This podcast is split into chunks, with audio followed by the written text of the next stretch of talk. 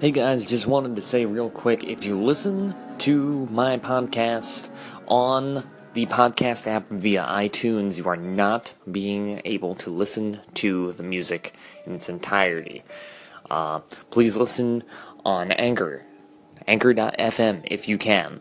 That is where I post the links to all of the music, and there are links to the songs themselves when they are posted as episodes.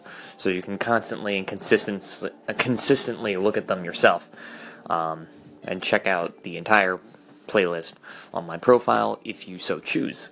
So please remember to do that, but feel free to keep listening on the podcast app if you choose. Thanks again.